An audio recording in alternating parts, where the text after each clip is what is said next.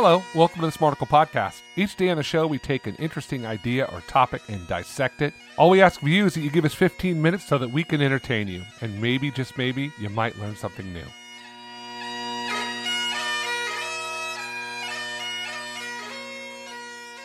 Here is the headline from CNN.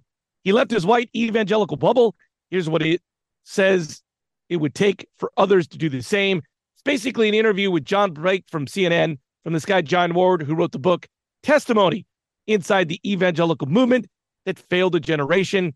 Do you have a welcome meter for either John Blake or Jon Ward? Uh, John Blake's really interesting. He wrote a really cool book called A Black Man Discovery of a White Mother and What It Taught Him, or something like that. It was just really interesting about how he didn't know his, his white mother. Yeah, he writes for CNN. He's probably more woke than Waga, but I like. I really thought this was an interesting article. So this is Jon Ward from his book Testimony. It's Smidget from John Blake on CNN. Christian nationalism.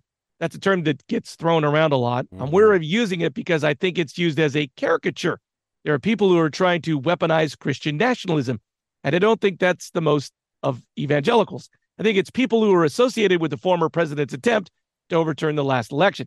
These beliefs have been common for a long time, but this is at this moment they're merging with a strain of anti democratic, apocalyptic forms of Christianity that have already shown a willingness to throw out the respect for the Constitution and democracy. I think most evangelicals probably have a mix of views. So, this guy, I like his nuanced version of Christians. I think I definitely need to take a pause in my life and give people a little more room to be a version of Christian evangelical. He goes on to be a reporter for the White House. He leaves the, he grows up in a very conservative home, becomes a reporter, starts asking questions. I relate very well to this guy, Jon Ward, who wrote this book, Testimony. Why do you relate so well with him? Because I feel like I kind of grew up in that world. And as I've become more of a reporter a journalist, I've been allowed to question more things and I've felt more freer in my religious beliefs. Oh, I guess I didn't. I, I guess I, I sort of didn't equate the journalist part of it because he does say, How do you become more enlightened? And he said, I became a journalist.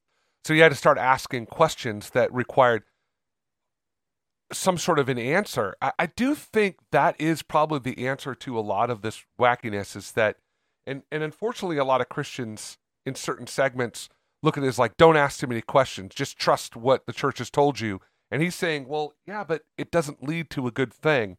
Well, he says in this article, he says the minute you're uh, in the evangelical church and you start asking too many questions, they start calling you sinful.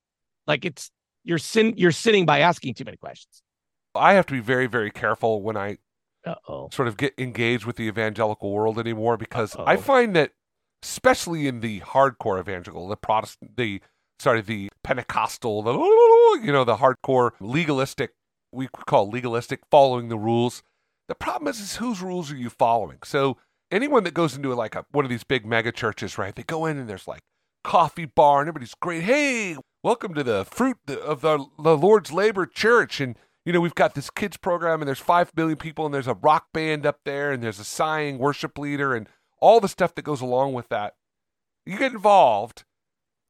And the second you raise any question, like, well, wait, that he says that we shouldn't do X ever. And I don't agree with that. People are like, oh, whoa, whoa, whoa, whoa, whoa. You're going to need to meet with church leadership. We're going to need to get an elder to come meet with you because you are an apostate. It's um, it's crazy how fast they move away from actually having a discussion, you better follow the rules.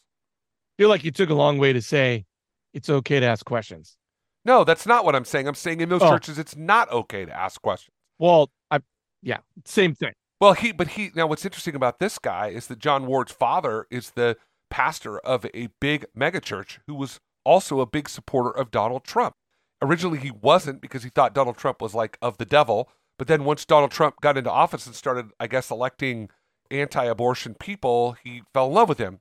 I don't know why that is that these evangelical churches or these Christian leaders are falling in love with Donald Trump, who clearly is an absolute train wreck of a human being. But they do. And I think it's because they he advances what they see as their mission. So the whole point to this was here's a guy that was raised fully and fundamentally in this world, similar to yourself. And over the course of time, he stepped away from it. Now I could just hear those events. Oh, he's gone with the devil. Has he? I don't know. what's that term Christians use for unwinding their faith? It's called deconstructing. Deconstruct. Deconstruct. I don't. I don't like the term deconstructing because I, I feel like it's one of those weird Gen Z, Gen Alpha terms for like. How about we But it- just you're just pondering your faith? Well, we don't need to give it, it, a but, like, label.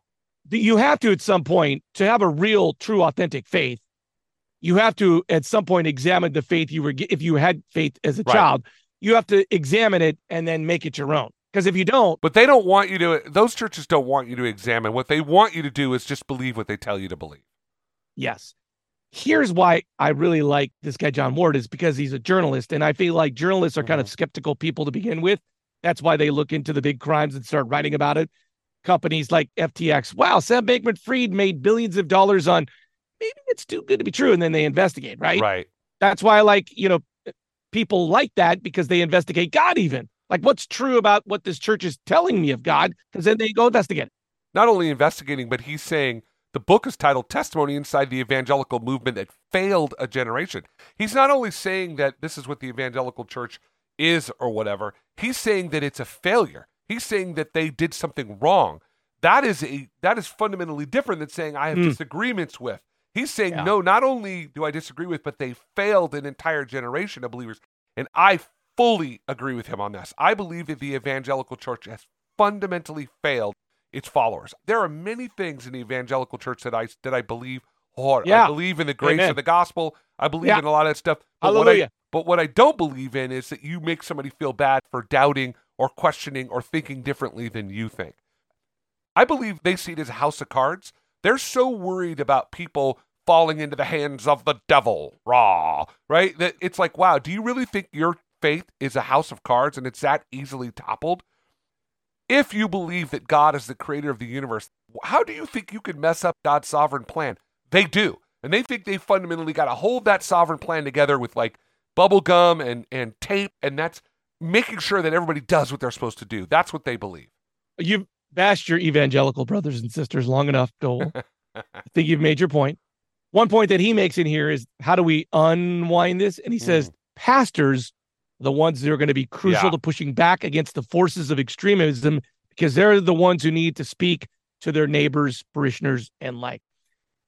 You, me and you've known some big time pastors in our life. Mm-hmm. It is really hard when you've got the ego in the pulpit. Yeah. People tell you how say- great you are. It's hard to tell you that you've been doing things wrong, and it's even harder to start telling people what to do right. I don't know if the evangelical pastor in America has the reflection and the ability to make the left turn to turn this thing around. I don't know if that's true. I think there are good, Oh, good well-meaning people out there.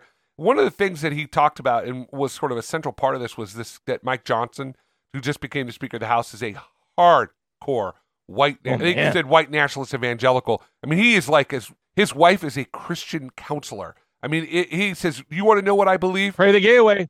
you want to know what I believe? Read the Bible." I mean, he is hardcore. But Oh, what man. was interesting is he used the statistics. Only 11% or 12% of Americans would call themselves evangelicals, would call themselves that kind of Christian, and yet they have immense power. So he's saying we need to deconstruct that. We need to they need to move away from worrying about having power over the United States and worrying about how do we allow people to draw closer to an authentic God. I think that was an interesting point that he made about that. And it was only Yeah. going to happen by pastors teaching that, not the other way around. The the, the politics were not going to teach people how to find a true more authentic God. It's going to be the reverse. It is going to be interesting to see how this Mike Johnson. I keep wanting to say Mike Johnson. Mike Johnson turns out person. like this. I mean, like, is this? He's not the. I don't think he's the. He just like evangelical Christians. He's not the full range of what a Christian is. He's like a very narrow sect, and I'm wondering if the American people are going to buy it for a long time. I, I I feel like, and you know, this is just a swag, a silly wise ass guess, but I feel like we're at the end of the the white evangelical power. So I think that's the reason why Trump is what he is. I think that's why they're so hanging much on. They're hanging on by their fingernails, and they're like, we got to do whatever it takes. And you know, moving societies is like moving a giant ship. It's not an Mm. easy thing to do, but once it moves, it really moves. And I think that that's where we are now. I think there's going to be a major backlash towards this type of person. I think they're very vocal. You've got the the Breitbarts and you've got, you know, even Joe Rogan out there kind of talk about it because they're conflating the things of the negative side of wokeism, i.e., the people that don't want to. I mean, they're just as bad, right? Because they're just saying, I don't want to hear anybody that disagrees with me. They're using that as their sort of bully pulpit. The problem is, is when the majority of Americans who rest in the middle somewhere, the 80% of Americans are like, I'm tired Amen. of this. This is nonsense. Let's just move forward in a direction that we could all get on board with. It's like, let's like have less taxes and not be a jerk and, and be nice to each other. When those, which has nothing to do with religion, by the way, when those things sort of take hold and that ship starts to turn, I believe that what's going to happen is they're going to be that that sort of white evangelical is going to be shunted to the background because you've said it many times on this show. The church is dying in America. I mean, it, the numbers don't lie. It is shrinking even within the evangelical world.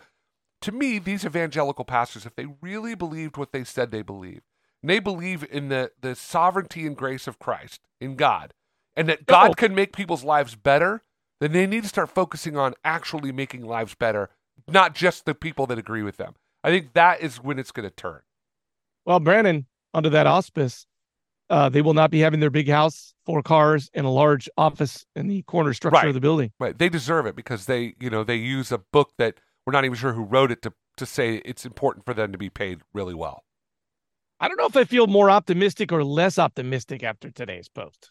I feel more optimistic. I think he's a living proof that if you educate yourself, and I believe that uh, all the numbers in Gen Z and Gen Alpha are pointing towards a direction that within the next 20 years, we're going to see a very different country. It may not be, we might be old men when this happens, but I believe this Speak is for yourself. De- this is the death throes of a generation. Last point. I was in a place Uh-oh. last night and I found that this guy was the president of the local Sons of the Confederacy chapter. And this person I was with, who I always thought was a super uber Christian or uber conservative uh, Republican, was like, I hate that guy. I'm like, oh, what? He goes, he's a racist. I mean, I just think that being a racist isn't necessarily a cool thing anymore. For some groups of people, it's still like, we're hanging on. We're going to put a Confederate flag out. But for most Americans, they're like, I just want people to get along. And I don't think that's, I think that's more where we're headed than, than away from it personally.